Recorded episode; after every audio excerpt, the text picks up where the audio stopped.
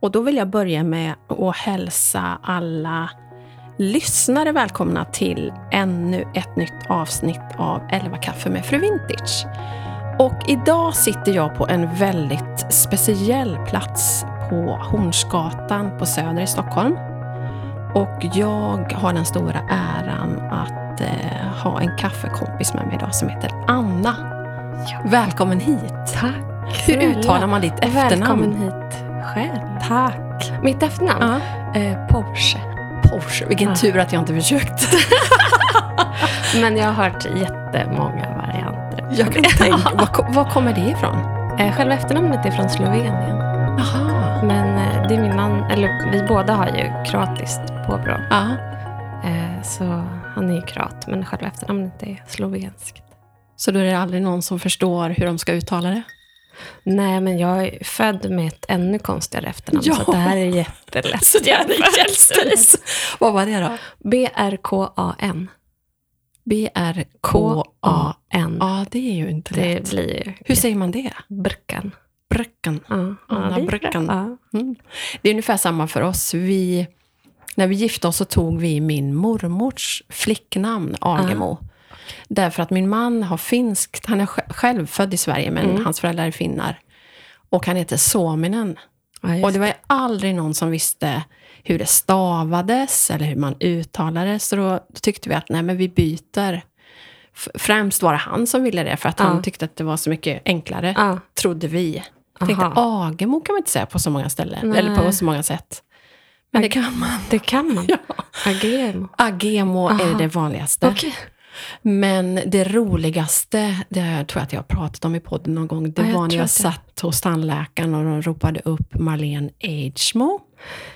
Agemo! Och så tycker man Agemo, kan det liksom bli enklare? Och, det var en parentes. Men jag har ju bjudit in mig själv, kan man ju säga, till din väldigt spännande mottagning här på Söder som du ska få berätta om alldeles strax. Men jag tänkte bara höra, hur har morgonen varit så här långt? Hur ser dina morgnar ut? Men mina morgnar är ju ganska anpassade efter barnen, skulle jag säga. Hur gamla är dina barn? 10 och 13.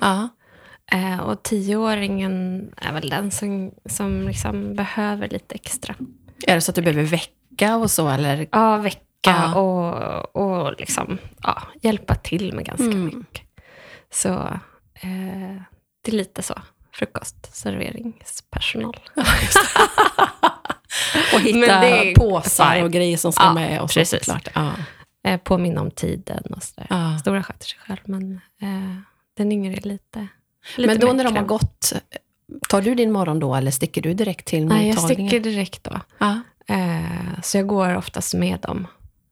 Så, ingen sån... stilla morgon direkt. Inga särskilda morgonrutiner då, förutom att få iväg barnen. Ja, nej. Precis. Ingen frukostmänniska hörde jag just. Ingen frukostmänniska. Varför? Jag är inte så hungrig. Du är en här. Nej, men så här vid 10, då tycker jag att det kan vara gott. Så då är du liksom igång och käkar här på. Men kaffe, alltså jag dricker ju kaffe. Det måste jag ha innan jag åker. Men ingen frukost. Det kan jag hoppa över. Men jag kan äta det, men det är... Jag kan också hoppa över. Jag har ju också lärt mig att jag kan det. Jag har ju utmanat mig själv lite grann och kört lite periodisk fasta och sådär. För jag har ju levt i tron att jag inte skulle överleva om jag inte får frukost eller får äta det första jag gör. Nej, men det är ju så många som tror att det inte går. Det är nyttigt att stretcha sig lite. Men jag älskar ju frukost. Jag kan längta efter den när jag lägger mig. Och du är ju frukost på sängen-människa också. Ja, bästa som finns. Så har min morgon startat även denna morgon. Gud vad härligt. Ja, det är härligt. Det är jättemysigt. Men du, jag tänkte när jag åkte hit idag, funderade på när du och jag träffades första gången. Och om inte jag har fel så var det på en middag på Haymarket i samband med Formex för många år sedan. Kommer du ihåg det? Det stämmer ju. Det måste väl vara första gången? Jo, men det stämmer. Och då var vi ju ihopbjudna ett gäng instagrammare, bloggare utav 2 tjejer som hade dragit ihop den där middagen. Och då minns jag dig så väl med ditt stora, lockiga, mörka hår. Och sen har vi ju träffats i lite olika lite... Men då tror jag inte att vi hann prata så mycket. Nej, vi hamnade på olika platser. Precis. Vid bordet och sådär. Mm. Ja. Men du var ju där då, antar jag, tack vare ditt Instagramkonto, ditt fantastiska Instagramkonto. Ja, men det var ju det, ja, precis. Det var ju där, därför vi var där allihop. Ja, precis. Och vad heter det? Vad heter ditt konto? Berätta. Buongiorno Principessa. Ja. Underbart. Var kommer namnet ifrån? Ja, men det kommer ifrån den filmen, italienska, Livet är underbart, La vita è bella. Som är så himla, den är så speciell. Eller hur? Ah, det har ju varit min favoritfilm i många, många år. Döpte du kontot till det direkt? Nej, alltså när du startade? Nej, jag hette en del av Anna i början. Hur länge har du hållit på med Instagram? Ja, jag har jättedålig koll, men det kanske är 4-5 år. Men det kan vara 7. Ja, 7 skulle jag nästan tro. Nej, men vänta nu här, hon är snarare 10. Ja, det kanske är så. Ja, åren går. Inte klokt. Ja. Och vad var tanken när du startade ditt konto? Nej, men när jag startade så... Då var det mycket inredning som rörde sig i mitt huvud. Mm. Och som jag blev inspirerad av och liksom tyckte var kul. Men sen har jag släppt det. Jag tyckte någonstans att den världen var lite... Nej, men jag vet inte. Jag trivdes inte. Nej. Hade du någon tanke med när du startade kontot? Eller var det bara för inspiration? Ja, det var bara för inspiration. Och sen har jag ju fotat... Jag har ju alltid tyckt om att fota, men inte så som jag fotar nu. Så det har ju varit jätteroligt och har varit också en tillflykt. För att bara kunna liksom vara i sin bubbla, i sin värld och bara, hämta det blir inspirationen. Så, men det blir så. Man kan verkligen skärma av sig från allting. Så det är så himla skönt. Och du har ju verkligen hittat ditt formspråk när det kommer till bilderna. Man ser ju direkt när det kommer upp en bild ifrån dig att det där är Annas. Okay. Ja, det är så roligt. Trollska och fantastiska bilder. Hur hittar du det uttrycket? Eller liksom, hur har du kommit fram till det? Jag vet inte. Det bara kom. Och det är ju mycket, det är ju lite drömskt och jag gillar ju att drömma och leva i drömmarna, samtidigt som jag är väldigt närvarande i nuet på många, många sätt. Så tycker jag om att kunna fly undan. Så det har aldrig varit någon intention för dig att jobba via Instagram eller ha det som... Nej, utan det har varit din tillflyktsort bara. Det är egentligen bara för mig. Ja. Det är ju. För det är jag som mår bra av att fota framförallt. Vad fotar du med? Jag har en liten kamera. En liten kamera. En kompakt kamera. Så. Och i början hade jag inte ens något stativ. Så det var så här. Ställ upp kameran. Jag jobbar fortfarande utan stativ. Gör du? Ja. Nej, men det är så mycket lättare. Säg inte det till någon. Men så är det faktiskt. Jag tänkte på det senast häromdagen. Tänk att varför har jag inte ett stativ? Nej, men du måste. Jag måste köpa det första jag gör efter det här. För jag kan inte förstå nu varför jag inte har haft det alltid. Nej. Det är inte klokt. Nej. Det är så mycket lättare. Och sen, det är ju lite sådär, man ska iväg. Om man ska iväg någonstans och konka på det där stativet. Ja, och så ska man ställa upp det och så kommer... Nej, det blir inte så. Ja, för du tar ju ofta bilder... på dig själv, men man ser ju inte hela dig, man ser bara delar av. Finns det någon baktanke med det att inte visa mer? Nej, inte så egentligen, utan jag tycker inte om att bli fotad. Nej. Ansiktet. Nej. Och jag tänker också att just att du har format det som du har gjort, så blir det ju väldigt, vad ska jag säga, jag menar, du har inte byggt ditt konto kring dig själv och att det blir din plattform på så sätt att du visar liksom outfits och bilder hemifrån och, så du kan ju verkligen vara anonym liksom. Finns det någon tanke med det? Eller har det bara blivit så? Det har bara blivit så. Det har nog bara blivit så. Mm. Ja, jag älskar. Men ni måste gå in och kolla på Buongiorno Principessa på Instagram och njuta av vackra bilder. Verkligen. Mm. Har du verkligen lyckats med? Ja, tack. Vad glad jag blev. Mm. Men Anna, vi sitter ju som sagt på din väldigt speciella, din och din kollegas mottagning. Och vad är det som gör att man bestämmer sig för att bli, eller att göra ansiktsproteser? För det är ju det ni jobbar med. Berätta om verksamheten. Mm. Jag är ju en person som inte har någon, jag har ju liksom sällan någon plan. Nej, vad skönt. Utan, och har inget behov av att ha någon plan. Utan det blir lite som det blir. Mm. Och så blev det även med det här. Jag är utbildad tandtekniker från början. Och det var inte heller någon plan. Utan jag sökte lite olika utbildningar och så. Jag har alltid tyckt om att vara kreativ och jobba med händerna. Mm. Ritat och tecknat och målat och liksom så.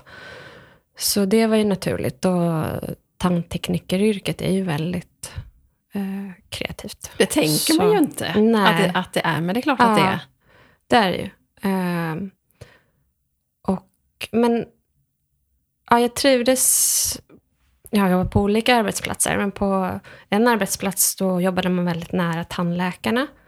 Och fick träffa patienterna. Så då var det väldigt roligt att få se det man har gjort i munnen på patienten. Och prova in och kanske färga in och sådär. Så att man såg att det blev fint och bra. Så, så det var jätteroligt. Men, och sen så när jag gick utbildningen till tandtekniker så hade vi en lärare som hade jobbat som anaplastolog då. Som anaplastolog var det, just det. Ja. Så han hade en föreläsning om anaplastologi och olika typer av ansiktsproteser och så. Så jag blev jätteintresserad av det då. Och skrev mitt examensarbete om ögonproteser och praktiserade också på Karolinska sjukhus i Solna ett tag. Och sen så har jag blivit erbjuden jobb inom yrket. Men då hade jag jobbat så kort stund som tandtekniker. Och när jag examinerade så var det jättesvårt att få jobb. Så, så då vågade inte jag hoppa på det. Ifall att jag skulle ångra mig. Och sen så gick åren. Och sen så blev det en plats ledig på KS. Och då var jag precis nybliven tvåbarnsmamma. Så det passade egentligen inte superbra. Jag var fortfarande föräldraledig. Och de behövde någon akut. Så jag hoppade in och försökte liksom lära mig bara vara där en dag i veckan i början. Jag hade ju sett det förut, men jag hade ju inte praktiserat det. Så då fick jag börja där sen till hösten. Och hur länge hade du jobbat som tandtekniker då? Ja, nästan 10 år. Oj! Men var det någon ytterligare utbildning sen då? Jag fick lära mig på plats helt enkelt. Mm. Ja. Sen går vi ganska mycket kurser och åker på kongresser och så i vanliga fall. Och hur länge har ni drivit er egen mottagning? Det blir 5 år nu i maj. Och berätta då, vem kommer till er och hur hittar de till er? Mm. De som kommer till oss är ju då personer som av olika skäl har förlorat någon del av ansiktet. Det kan ju vara ögat eller örat eller näsan eller så. Det mesta vi gör är ögonproteser. Och det kan vara då trauma. Alltså en olycka eller? Mm. Precis. Och det kan ju vara allt möjligt. Det kan vara en pinne i ögat, en pil, en bilolycka, vad som helst. Och sen är det mycket tumörer och andra sjukdomar och även lite medfödda defekter. Så man kan födas med ett litet öga eller helt utan ögon. Mm. Och samma sak med öronen. Kan man födas med en liten öronrest liksom bara. Kanske bara en liten snibb. Och då gör ni ett helt öra? Och då gör vi ett öra, precis. Och öronen gör vi då i silikon. Så att de ska vara mjuka. Och så färgar man in så att det matchar huden. Otroligt! Wow! Och ögonen gör vi, man kan göra ögonproteser i glas och man kan göra dem i akryl, och vi gör dem i akryl. Och hur hittar folk till er? Är det genom landstinget då, eller hur? Ja, det är ju läkarna som remitterar patienten till någon. Så de kommer via vården liksom. Mm. En del hittar oss på nätet och kanske haft protes tidigare, bott någon annanstans, och så söker de liksom information på nätet och så kan de hitta oss. Wow. Så, ja. Det måste vara. Och det är ju verkligen alla möjliga. Vi har ju patienter som är 4 veckor och så har vi patienter som är liksom nästan 100. Ah. Så det är väldigt stor bredd på patientkategorin. Mm. Har du något speciellt sådär patientmöte eller något genom åren som... Ja, gud, jag har jättemånga. Jag kan tänka mig det. Och vissa kommer man ju aldrig glömma för att de har varit kanske oerhört tragiska. För just när man jobbar på ett sjukhus så är det mycket mer än vad vi möter nu. Så möter man ju personer som kanske inte har så lång tid kvar i livet. Så det är ju oerhört tungt att se. Men så flera sådana fall såklart. Men sen har jag min liksom favoritpatient är ju barnen. Mm. Jag tycker det är så himla roligt att jobba med dem. Jag har alltid tyckt om att jobba med barn. Så det är ju väldigt speciellt. Och de får man ju följa så himla länge. Ja, eller man får följa alla sina patienter. För vi ses regelbundet 1 gång om året ungefär. Så kommer man och kontrollerar så att allt är bra. Vi putsar upp protesen.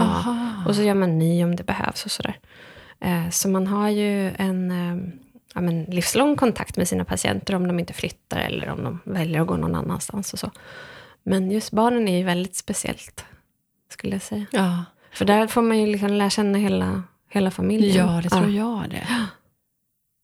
Och det är ju jag tänker att det är människor i en väldigt utsatt situation. Mm. Hur är det? Ja. Vi försöker ju bara... Har man liksom någon utbildning? Jag tänker någon psykologisk eller pedagogisk? Eller? Ibland har jag tänkt att jag skulle önska att jag hade det. Men å andra sidan så tycker jag att jag lyckas ändå möta de barnen. Jag kan tänka mig att du är rätt person, verkligen. Ja, men vi brukar få en väldigt fin kontakt. Ja. Så det känns ju väldigt bra. Men det är ju, just när det gäller barnen så är det oftast... tumörer. Eller så är det då medfödda defekter att de inte har några ögon. Så det är ju väldigt, väldigt speciellt. Och tumörer, då är det alltså att man behöver ta bort ett friskt öga på grund av en tumör. Ja, precis. Det finns en viss tumör som heter retinoblastom som sätter sig på ögats näthinna. Och man behandlar den ju först med cytostatika och framförallt. Om det inte går. Om spridningen är så stor eller tumören inte vill ge med sig så får man ta bort ögat. Och det brukar vanligtvis vara i en ålder vid 1,5, 2, upp till 3 år som man upptäcker. Oj. Mm. Och hur går det till då? Då kommer de till er? Ja, precis. Då opererar de bort ögat och sen så... 1 månad senare så ska de på en undersökning på ögonsjukhuset. Och då åker vi till ögonsjukhuset för allt det här görs ju i narkos. Undersökningarna då. Onkologundersökningarna. Så då åker vi dit. Inte vi, en utav oss. Åker dit och så tar man avtryck i ögonhålan när barnet ändå sover. För sen så, och sen kommer de ju hit. För då tittar man på irisfärg, man fotar och sådär. Och sen så provar man ut en form som då är gjord efter den här avgjutningen som man har gjort. Och så har man målat en iris och så. Oj, det är ju verkligen ett hantverk. Ja, så vi sitter och handmålar. Oj. Och hur lång tid tar det då? Hur lång tid tar det från alltså att göra själva ögat tills man kan sätta in det? Ja, man kan ju göra det på egentligen... 2 dagar. Om man bara jobbar med den patienten. Så, men vi brukar ha några dagar emellan. För en del kan reagera lite på avtrycket. Att det blir en svullnad och sådär. Så brukar man ha någon dag emellan.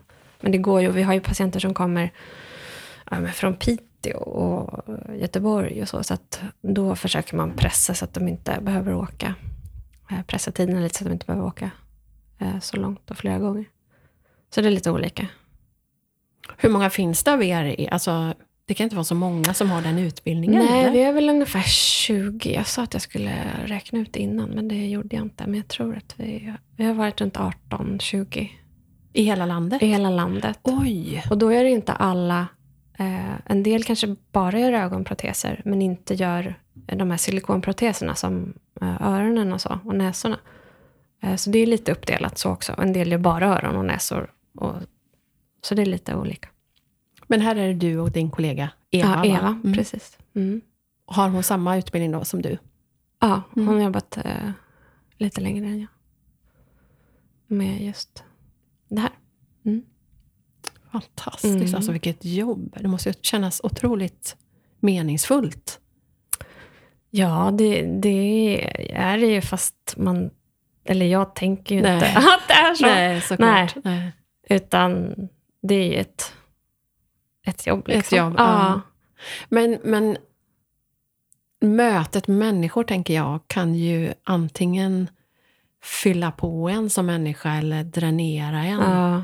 Hur är det för dig efter en arbetsdag? Men jag har märkt det nu när jag inte har jobbat heltid, eftersom jag var permitterad och så har jag märkt hur trött jag är när jag åker härifrån. Och det har inte jag reflekterat så mycket över tidigare, utan har känt det nu. För det är ju väldigt mycket intryck hela tiden och svåra behandlingar, och de här barnen är ju extremt svåra, för de vill ju inte att jag ska sätta in något i deras öga. Såklart. Dit kommer man sen. Då vill de ju inte gå härifrån. Och det går jättebra allting. Men första protesen är ju inte rolig att göra. Nej. För någon och för föräldrarna och barn. Alltså nej, usch. Ja, jag kan tänka. Så det blir ju, det är såklart att det är påfrestande så. Men det är också, jag kan ju få en otrolig kick. Och verkligen ett energipåslag av just de här barnsituationerna, för de ger så mycket annat också. Det är så mycket mer. Ja. Och som du var inne på, det måste ju vara att du lär känna en hel familj. Mm. För det är ju verkligen en väldigt utsatt... De är ju i dina händer på många sätt. Ja. Och en väldigt speciell situation. Ja, precis. Hur gör du då för att fylla på när den här tröttheten och kommer? Ja. Nej, men det är väl just de här stunderna av när jag går in i min bubbla och fotar och kanske redigerar någon bild eller så. Det är ju det som är min liksom påfyllning, skulle jag säga. Du var inne på att ni är permitterade. Jag tänkte fråga det, hur ni har påverkats av pandemin. Och... Ja, men det har ju blivit mindre patienter som vill komma. För det är inte alltid... Vi kallar ju på kontroll och polering. Och det är bra att polera sin protes ungefär en gång om året. Men det är inte livsnödvändigt. Så då är det många som kanske vill skjuta på det ett halvår eller ett år. Så då är det såklart. Så det är inte så att sjukvården inte har resurser på grund av pandemin, utan att det handlar mer om patienterna själva? Ja, precis. Ah, okay. Och i början så var det ju mycket färre operationer också på ögonsjukhuset. Så då var det ju, då ställde de ju in alla icke-akuta operationer. Så då kom det ju mindre förstås. Hur har 2020 varit för dig?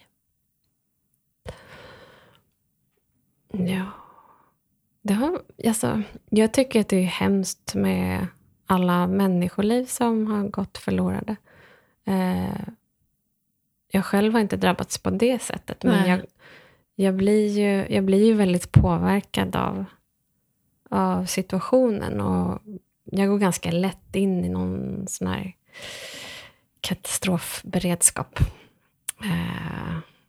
För att jag har ju liksom varit i de situationerna tidigare i livet, och då blir det lätt att jag direkt tänker katastrof. In i det. Ja, precis. Men på ett sätt så har det ju varit väldigt fint att få vara hemma så mycket med familjen. Så det är ju otroligt fint. Det känns som att det är den största vinsten för de flesta. Det är ofta det man pratar om.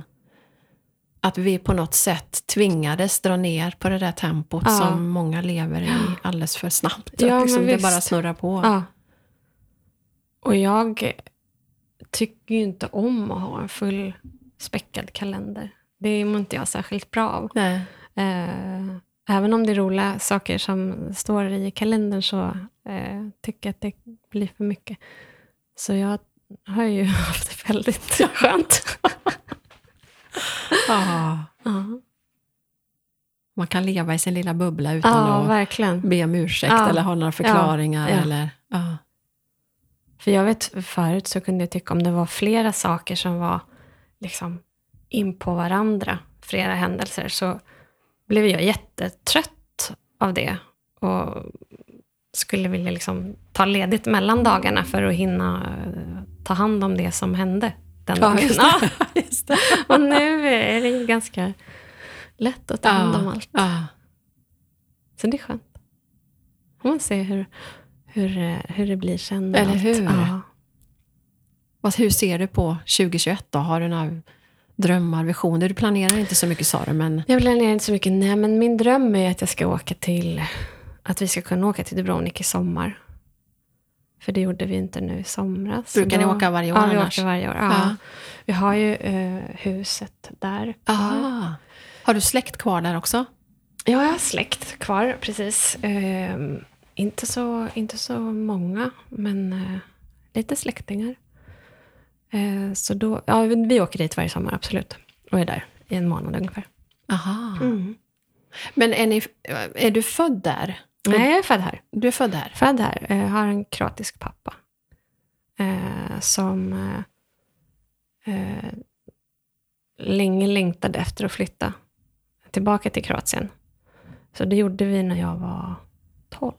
Jaha, oj. Sålde vi radhuset och allt och flyttade ner. Hur var det?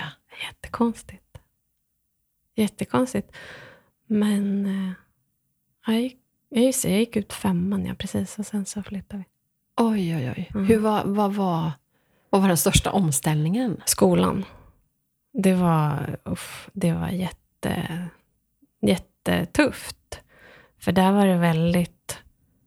en helt annan struktur. Man reste sig upp när läraren kom in i klassrummet. Och man sa ju inte... Man sa ni till läraren, tilltalade inte läraren vid namn, utan så det är väldigt speciellt, helt annorlunda ju. Allt. Hur är liksom sättet att undervisa, var det också annorlunda? Ja, absolut. Det var ju en lärare som står och pratar, och så får man lyssna. Inte så mycket liksom, som det är här, med att man samlar in egen kunskap och inga grupper. Arbeten, inget sånt, utan väldigt, väldigt annorlunda. Och sen kunskapsmässigt så låg jag efter i matematiken jättemycket, och matte har aldrig varit min liksom roligaste grej. Samma här. Alltså låg du efter när du kom dit, eller när du kom tillbaka? De var så långt fram. De var väldigt långt fram. Så då fick jag kämpa med det. Och sen så, jag hade visserligen alltid... Nej, jag hade inte pratat kroatiska. Jag hade hört min pappa prata kroatiska med mig, men jag svarade alltid på svenska. Så jag hade ju språket i mig, men jag var otroligt blyg och ängslig. Så jag vågade ju inte prata, för att då var rädd att jag skulle säga fel. Så då, det var ju också ett hinder, men man lär sig ju ganska snabbt ändå. Kommer in i det. Men jag fick ju lära mig ett nytt alfabet, för då var ju fortfarande Jugoslavien fanns. Så då fick vi lära oss det kyrilliska alfabetet. Oj. Så det var ju ytterligare en grej. Men hade du fram tills du var 12 år då åkt regelbundet dit så att du liksom kände till landet precis. Och kulturen och så? Ja. Mm. Och hur länge bodde ni där då? Vi bodde där, gick alltså 6-7 och sen precis när jag skulle börja 8 så blev det ju krig. Så då åkte mamma, jag och lillebror därifrån efter ett tag. Och då åkte vi till min farbror som bor i Slovenien. För där var det lugnt. Och så tänkte vi att vi skulle vara där en vecka. Så skulle vi åka hem igen. Men det blev ju inte lugnt. Så då fortsatte vi till Sverige. Okej. Ja, så planen var egentligen inte att åka tillbaka till Sverige utan att ni skulle vara kvar där. Nej, vi skulle bara till städer lugnat ner sig. Mm. Och sen så insåg mamma och pappa att det kommer inte lugna ner sig på så kort tid. Nej. Och vi hade packat för en vecka. Så vi hade ju liksom lite kläder med oss. Och hur länge stannade ni där då? Jag tror vi var i Slovenien kanske i en vecka, 10 dagar. Men sen så åkte vi vidare till Sverige. Och så bodde vi hos morfar först. Och sen så fick vi en evakueringslägenhet. Och men pappa var ju kvar hela tiden. Okay. Han ville inte lämna. Är han det fortfarande? Han lever inte. Nej. Mm. Men han kom aldrig tillbaka till Sverige? Nej. Och bodde? Nej, men vi flyttade ju då tillbaka kan man säga när kriget var slut. Så jag gick ut 9 här. Okay. Och så efter 9 så flyttade vi ner. Oj, fram och tillbaka. Ja, fram och tillbaka. Men är din mamma också därifrån? Nej, hon är svensk. Ja. Okej. Okay. Men hur mycket fick ni uppleva av kriget? Har du liksom några minnen av det? Ja, det har jag absolut. Jag minns särskilt första dagen. För då skulle, de hade skjutit på skolstarten ganska många gånger. Och då minns jag att nu äntligen skulle skolan börja. För jag hade haft så himla långt sommarlov så jag var verkligen glad. Och så vaknade vi på morgonen och så hade vi granater. Oj. Och det var ju så konstigt. Och sen så gick ju det allmänna flyglarmet och så. Och så var det krig helt plötsligt. Men oj. Ja. Och vi hade inte särskilt nära till. Vi hade då, eller har ett hus med trädgård och så. Vi hade ju inget skyddsrum särskilt nära oss. Så att vi sprang aldrig iväg till någon skyddsrum utan vi satt. I början särskilt så satt vi inne i badrummet. Som ligger liksom under mark. Så då satt vi där inne och tryckte när larmet gick. Men sen blir det så efter ett tag så lever man som vanligt. Även fast det låter liksom. Man går ju inte ut på gatorna. Men då hade vi ingen vatten och ingen el. Så vi fick ju snabbt tömma det vi hade i kylfrys. Äta upp alla jordgubbar och hallen som fanns där. Och dela ut det som vi inte... Men det var ju samma situation för alla. Så att det blev nog mycket som kastades. Och så fick vi bada i havet. Tvätta oss. Hämta vatten. Fanns det på vissa ställen så... pappa gick iväg och hämtade hinkar med vatten så att man kunde spola då på toaletten och så. Oj. Ja. Men hur länge levde ni så? Vi var där lite drygt 3 veckor. Och sen åkte vi. Mm. Hur härbärgerar man sådana upplevelser? Alltså, hur har du... Ja, jag vet att jag skrev ett skolarbete. Jag tror det måste ha varit i 8. Här hemma i Sverige? Ja, när jag kom hit så skulle man skriva. Jag vet inte, men då skrev jag om just flykten eller vad man ska säga. Jag tyckte det var oerhört dumt att vi skulle åka därifrån. Åka hit? Ja. Aha, så du ville vara kvar då? Ja, jag vill absolut åka. Aha. Jag tyckte det var ett enormt svek mot särskilt mina vänner. Jag tänkte ju på mina kompisar liksom. Som skulle vara kvar i det. Jag tyckte det var helt fruktansvärt att jag skulle åka. Jag ville verkligen inte. Så ja, och det bar jag verkligen med mig. Både genom hela 8 och 9. Var det en känsla av skuld då att ni drog eller? Ja, jag tyckte det var så himla orättvist. Och ja, varför skulle jag? Mm. Om de kunde vara kvar så kunde väl lika gärna jag vara kvar. Du stiger tårarna på oss här. Ja. Men jag förstår ju mina föräldrar såklart. Jag skulle ju valt detsamma. Ja. Har du kontakt med kompisar? Ja, alltså från den inte tiden? Så många från den tiden. Nej, utan det är mer gymnasietiden som jag har liksom nära vänner kvar. Men det här skolarbetet då, det blev som en terapi för dig att skriva om? Ja, precis. Och nu när jag tänker på det så... Ja, det har nog varit så alla gånger när jag har gjort något eller varit med om någonting som har påverkat mig mycket känslomässigt, så har jag nog skrivit om det. Faktiskt kom jag på nu. Och då kom jag ju på att jag väntar ju fortfarande på den där boken. Ja, när ska den bli av? Jag tycker ju att du ska ge ut en bok med alla dina fantastiska bilder. Och sen är du ju så fantastisk med texterna. Med dina ord. De är få, men de säger så otroligt mycket. Ja. Tack. Ja, du har ju sagt det. Ja.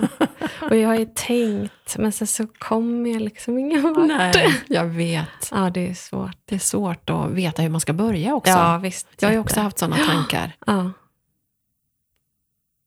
Ja. Det är svårt. Mm.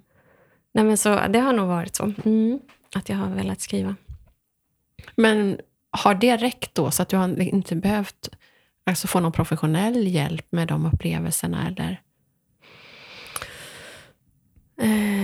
Ja, men jag har nog tyckt att det har räckt. Men jag vet att nu blir det att jag berättar alla tråkiga saker jag har varit med om. Jag gifte mig 2004 och så åkte vi iväg på vår bröllopsresa och hamnade i Khao Lak och mitt i tsunamin.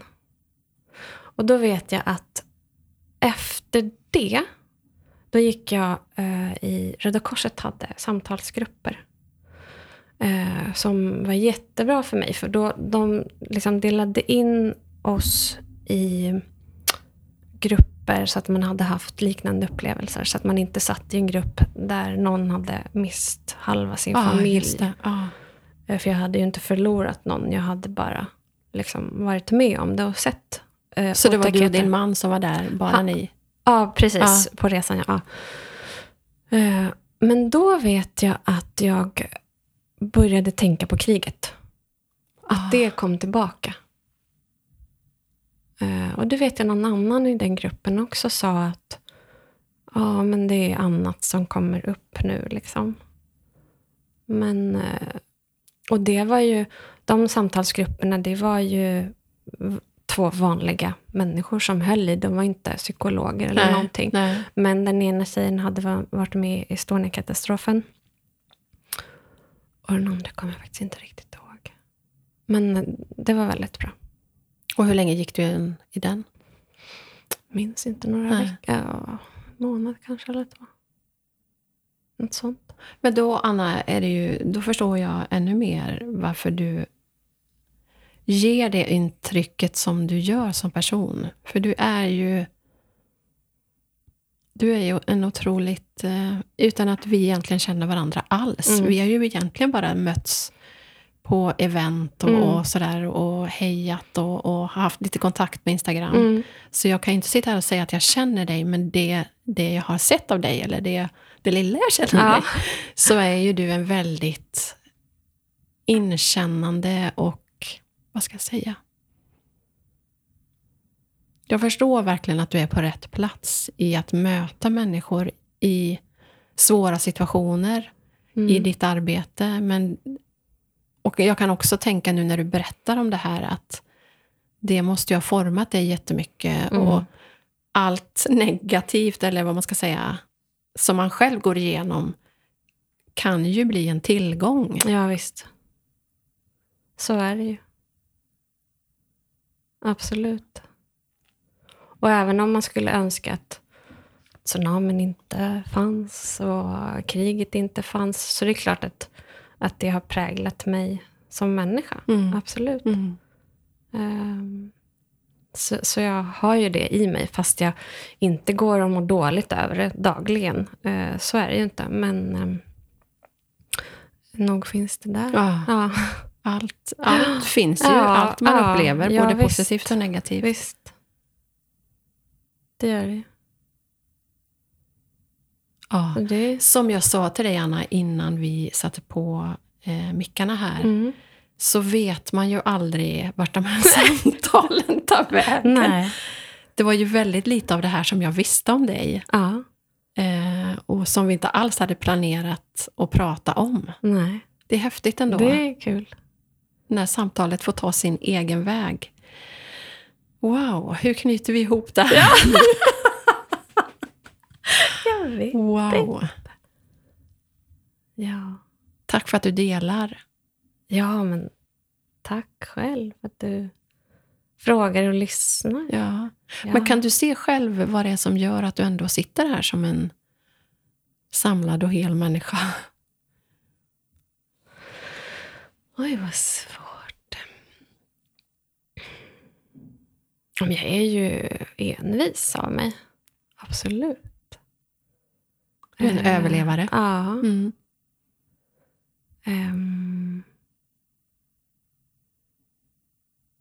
Det här med tsunamin skulle man ju kunna ha ett helt program om. För det måste, eller en helt avsnitt om. Men hur mycket, alltså var ni mitt i händelserna? Eller hur mycket upplevde ni? Både och. Vi hade kommit till Khao Lak kvällen innan, väldigt sent. Det lustiga är ju att vi hade bokat ett helt annat hotell som vi skulle bo på egentligen. Och de bokade om oss ungefär 2 veckor innan. Och jag blev tokig. Jag tyckte att nej, så här gör man inte. Det är fast. Och det var er bröllopsresa. Och så ändrar ni. För vi hade valt ett hotell som vi ville vara mitt i smeten. Vi ville ha nära till alla de här gatustånden. Och vara liksom nära allting. Ha promenadavstånd till allt. Och så blev vi placerade på något nybyggt superlyxigt hotell. Ganska långt bort upp i norra Khao Lak. Så jag var jättemissnöjd. Så vi kom dit och det var jättefint, men liksom inhägnat område med restauranger på det området som man fick boka bord. Och du vet, jag ville det var inte alls vad ni hade sett framför er. Nej. Det var inte alls så jag ville ha det. Men det blev ju våran räddning. För vi åkte förbi det hotellet som vi hade bokat, och åkte vi förbi på vägen upp till det som vi bodde på då. Och sen så passerade vi även det när vi lämnade Khao Lak, när vi blev evakuerade. Och det var ju inte så mycket kvar av hotellet.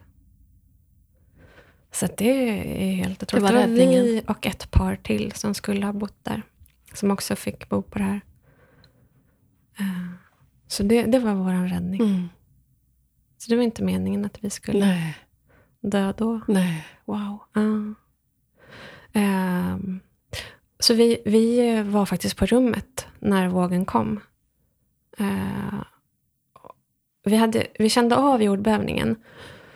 Men har man bott i Kroatien så är det jordbävningen lite då och då där. Så vi kände så här, nej, det är ju nog en jordbävning, men okej, allting står kvar. Så vi somnade om. Och sen så kom vågen och... Det blev ett himla liv överallt. Så tittade vi ut. Vi bodde på 3:e våningen. Och under oss var det ju bara vatten. Det var ju tv-apparater, soffor, sängar överallt. Man såg liksom, det var kaos. Och folk skrek och sprang omkring blodiga, nakna. Liksom. Hade antagligen också varit på rummet och blev ertappade av.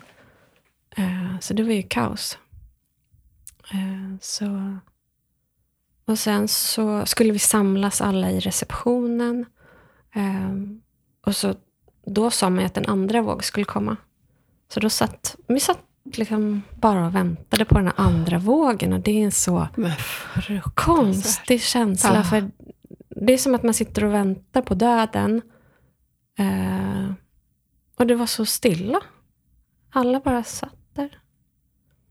Det var jättespeciellt. Så kom det ju ingen andra våg. Så att vi blev evakuerade upp till bergen då. Och blev mottagna i ett thailändskt hem. De lagade mat till alla oss. Och, ja, det var helt fantastiskt. Och så sov vi uppe i ett tempel i bergen den natten. Och sen så evakuerades alla till Phuket. Var det de på hotellet som ordnade det då? Att ni fick? Ja, precis. Ja, det var konstigt. Mm. Och på vårt hotell så var det, jag tror det var 7-8 personer som dog. Så sådana minnen har man ju från, det var bland annat ett föräldrapar som förlorade sin lilla bebis. Oj. Ja, och de kommer man ju heller aldrig glömma. Nej, såklart. De åkte tillbaka och letade. Men var de nere på stranden då när det hände? Eller kom vattnet ända upp till er? De var på rummet. Så de bodde ju i bottenplan. Så att de... Ja, det går inte att föreställa sig. Nej, det gör det inte. Ja. Och det blev väl egentligen så för mig då att jag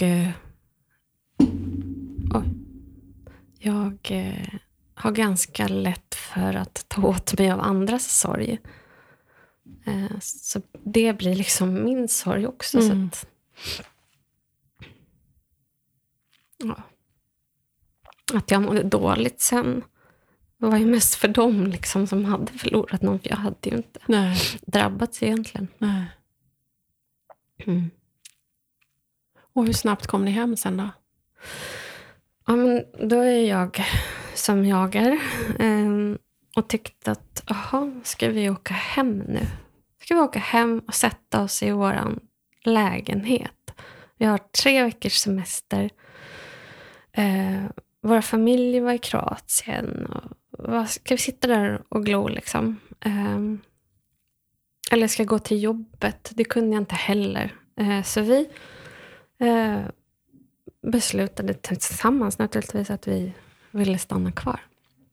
Men det var nere vid kamp. För UD hade sagt att alla svenskar skulle hem. Och jag försökte. Och sa nej, men alla ska hem. Och så på väg ut till flygplatsen på bussen så frågade jag reseledaren en gång till. Snälla, vi vill verkligen stanna. Alltså ringde hon ett samtal och så fick vi. Vi fick åka med till flygplatsen och ta oss därifrån själva. Men vi hade ju en som paketresa bokad så att resten av vistelsen flöt på. Och vi hade kollat upp också att dit vi skulle sen, jag hade tittat på alla de här plattorna hur de ligger. Fanns det risk för att det skulle kunna bli en ny jordbävning och så. Så att vi kände oss trygga med att stanna och ville verkligen göra det. Och det var det bästa beslutet vi kunde ha tagit. För det blev en väldigt annorlunda semester. Man kunde ju inte, det var inte som något annat. Man kunde inte släppa det som hade hänt. Nej. Men vi fick ändå se det Thailand som vi ville se. Så det var viktigt för oss att vi... Var det första gången ni var där? Ja, det var första gången vi var där. Och dit ni åkte då var inte drabbat av tsunamin? Nej, precis. Nej.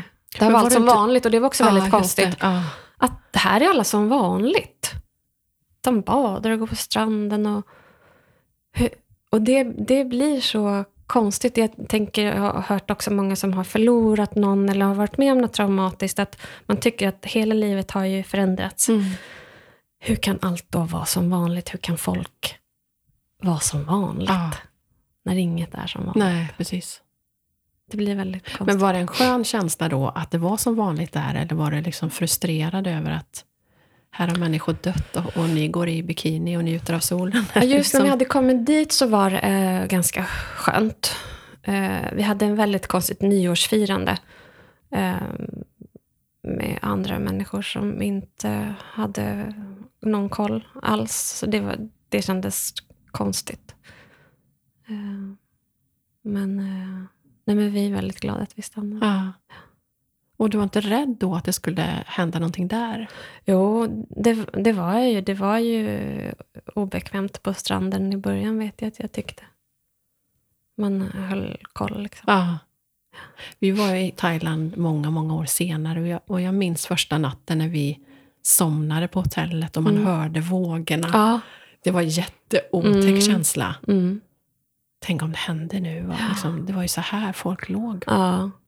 Och innan vi kom till den här slutdestinationen så var vi på Phuket kvar. Och där var ju stränderna helt öde. På de ställena som hade drabbats. Men inte lika hårt då. Så var det ju tomt. Det var konstigt. Ja. Och hur var det att komma hem sen då? Och jag tyckte det var hemskt att gå till jobbet första dagen. Det tyckte jag var jättejobbigt. För, inte för att jag har svårt att prata om jobbiga saker. Men jag vet inte, det var... Åh, jag tycker nästan att det är värre när folk inte frågar. Det är mycket värre. Ja, jag håller med dig. Och jag kan prata och jag kan gråta. Det gör liksom inte mig någonting. Men ja, det är svårare. Ja. När inte folk frågar. Fast då frågade alla var väldigt oroliga. Just för att de visste att jag var där och så. Jag vet att min klinikchef, han ringde till mamma som var i Kroatien och undrade om de hade hört någonting och sådär. Hur snabbt fick ni kontakt med familjen hemma? Det tog väldigt lång tid. Det var där på natten eller kvällen samma dag. Så en hel dag nästan innan de fick veta att vi var i livet. Ja. Ah. Ah. Tänk ändå, jag tänker ofta på det. Inte minst nu i mötet med så många olika människor och många olika historier. Vad mycket vi människor klarar. Mm. Ja. Verkligen. Man tänker i efterhand, hur tog jag mig igenom? Hur överlevde jag? Men man gör ju det. Mm. Mm. Nej, men det gör man ju. Även om det kan vara tungt vissa perioder så går det ju. Mm. Som sagt, det här hade vi kunnat prata ett helt avsnitt om. Tack igen Anna för att du delar. Och tack. Jag tänker att alla våra upplevelser som vi bär med oss kan vi ju liksom skicka vidare på något sätt. Ja. Skicka vidare hopp att man tar sig ur. Ja, man klarar sig. Visst. Ja, men oftast så leder det ju till någonting annat. Jag tröttnade ju på mitt tandteknikeryrke så fullständigt, tyckte att det var så meningslöst att sitta och göra tänder till folk. Mm. Vad är det för något? De får vara utan tänder. Jag har ju alltid tyckt om barn och tyckt om att jobba volontärt. Så då började jag googla och se om inte Röda Korset hade någon utbildning. Så då sa jag inte alls upp mig, men jag fick tjänstledigt. Så jag gick på Röda Korsets folkhögskola 2 terminer. Jaha. På grund av, eller tack vare, tsunamin. Wow. Vad läste du då? Då läste vi om barns rättigheter och olika situationer i världen. Och så åkte vi iväg på en fältstudieresa till Filippinerna och var där i 2 månader. Wow. Anna, jag kände att jag måste komma tillbaka till dig. Annars kommer det här avsnittet bli 2 timmar långt. Men så det gav ju det. Ja. Såklart. Jättehäftigt. Ja. Och den resan och den utbildningen har gett mig vänner för livet och minnen för livet såklart. Och det var det jag tänkte när jag kom tillbaka från den resan. Så skrev jag. Också, för den var också väldigt speciell. Ja. Har du det samlat då som dagböcker? Eller hur jag skrev dagbok varje dag där. Men sen så skrev jag... Vi skulle skriva ett arbete om fältstudien när vi kom hem. Och det var så himla skönt att bara få sitta hemma. Och skriva. Mm. Men du ser, du har ju flera bokmaterial här nu som du kan ge ut framöver. Jag vet inte hur bra det är. Nej, men det var skönt. Ja. Och då vet jag också att jag tänkte att herregud, vad folk är trötta och sitter här på bussen med sin... Då satt, ja, men man satt ju med telefoner då också. För jag tyckte Filippinerna otroligt fattigt.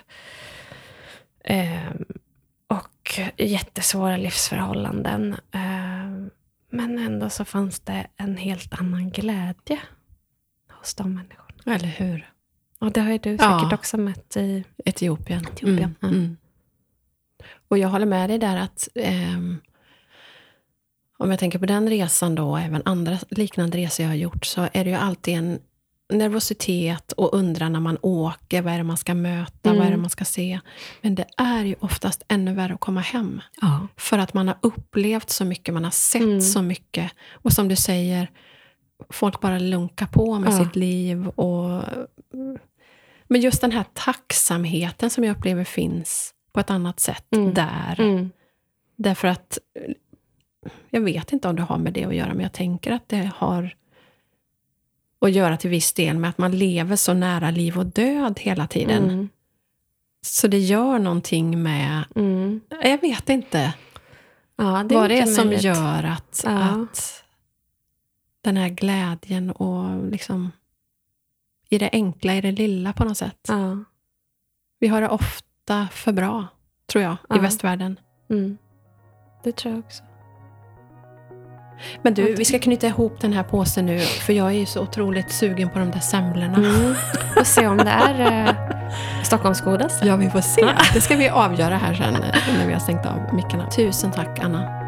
Tack. Och tack till alla er som har lyssnat. Tusen tack. Hej då.